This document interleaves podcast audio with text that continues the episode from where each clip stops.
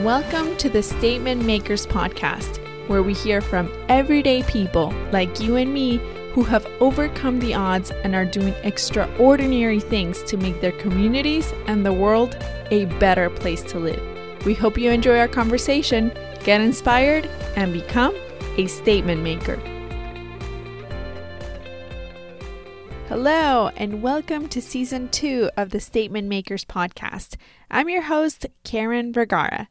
I am trying new things this season. So, for this episode, I'm doing something completely different. This time, I won't have a guest. I have decided that every once in a while, I'll put on my headphones and set up my microphone and simply share my thoughts with you. I started this podcast with an idea to highlight stories that are not being told. Stories of ordinary individuals, yes, like you and me, who have overcome obstacles and are making a difference in their community. I took a break from the podcast because honestly, I am in a season of change. I wanted to reassess my commitment to this podcast and to the stories I'm telling. And guess what? I am more committed than when I started in mid 2020. During this break, I was thinking about a few things like what season two should be about, the importance of the podcast, and why you are listening to this today. And a word kept popping in my head purpose. Recently, Disney released a movie called Soul. If you haven't seen it, it's the story of a music middle school teacher who felt that he had not fulfilled his life purpose, which was to become a famous musician. So, Joe, the music teacher, finally had his chance to become a famous musician and realized it wasn't really what he wanted. One of the things that struck me about the movie was the idea that some of us can become engulfed in the desire to fulfill what we believe is our purpose, and we miss the point of living. And also, on the other hand, some of us may simply never even begin the search to fulfill it, and we also miss the point of living. And so I asked myself, why is that? I think I may have a reason we simply don't understand what is purpose. I am by no means an expert in this area, but it is one of the things that I'm really passionate about helping others discover, define, and live out their purpose. We tend to overcomplicate purpose.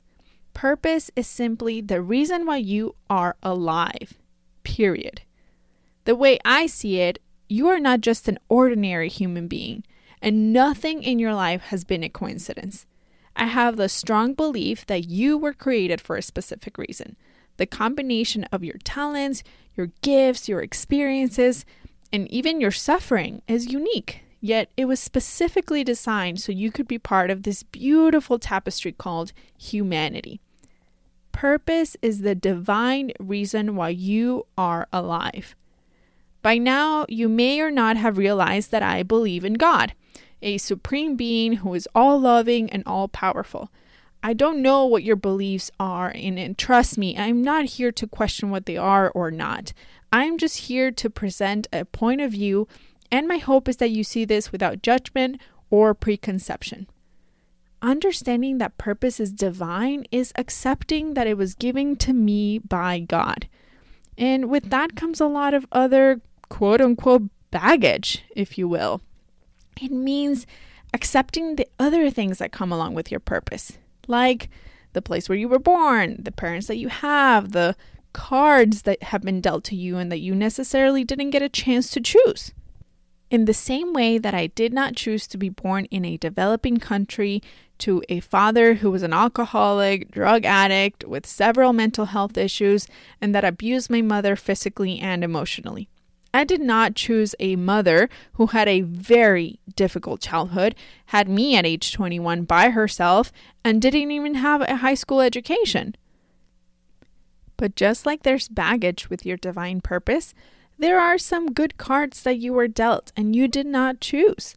In my case, it was the fact that I did not choose to be born in a country where values like family and a work hard attitude to get ahead are so important. I did not choose to be born to a dad who was very smart and had the ability to connect with others easily and pass some of those gifts down to me through his DNA. I did not choose to be born to a mother who, despite her circumstances, made the decision to have me with faith that God would provide for her and her child. I did not choose a mother who also valued education so much that eventually she ended up going to law school, giving me an unmatched example of perseverance and faith. What I'm trying to say is that if you accept you have a divine purpose, you also need to accept that the circumstances or situations for which you have not had control over have been good and bad. Period.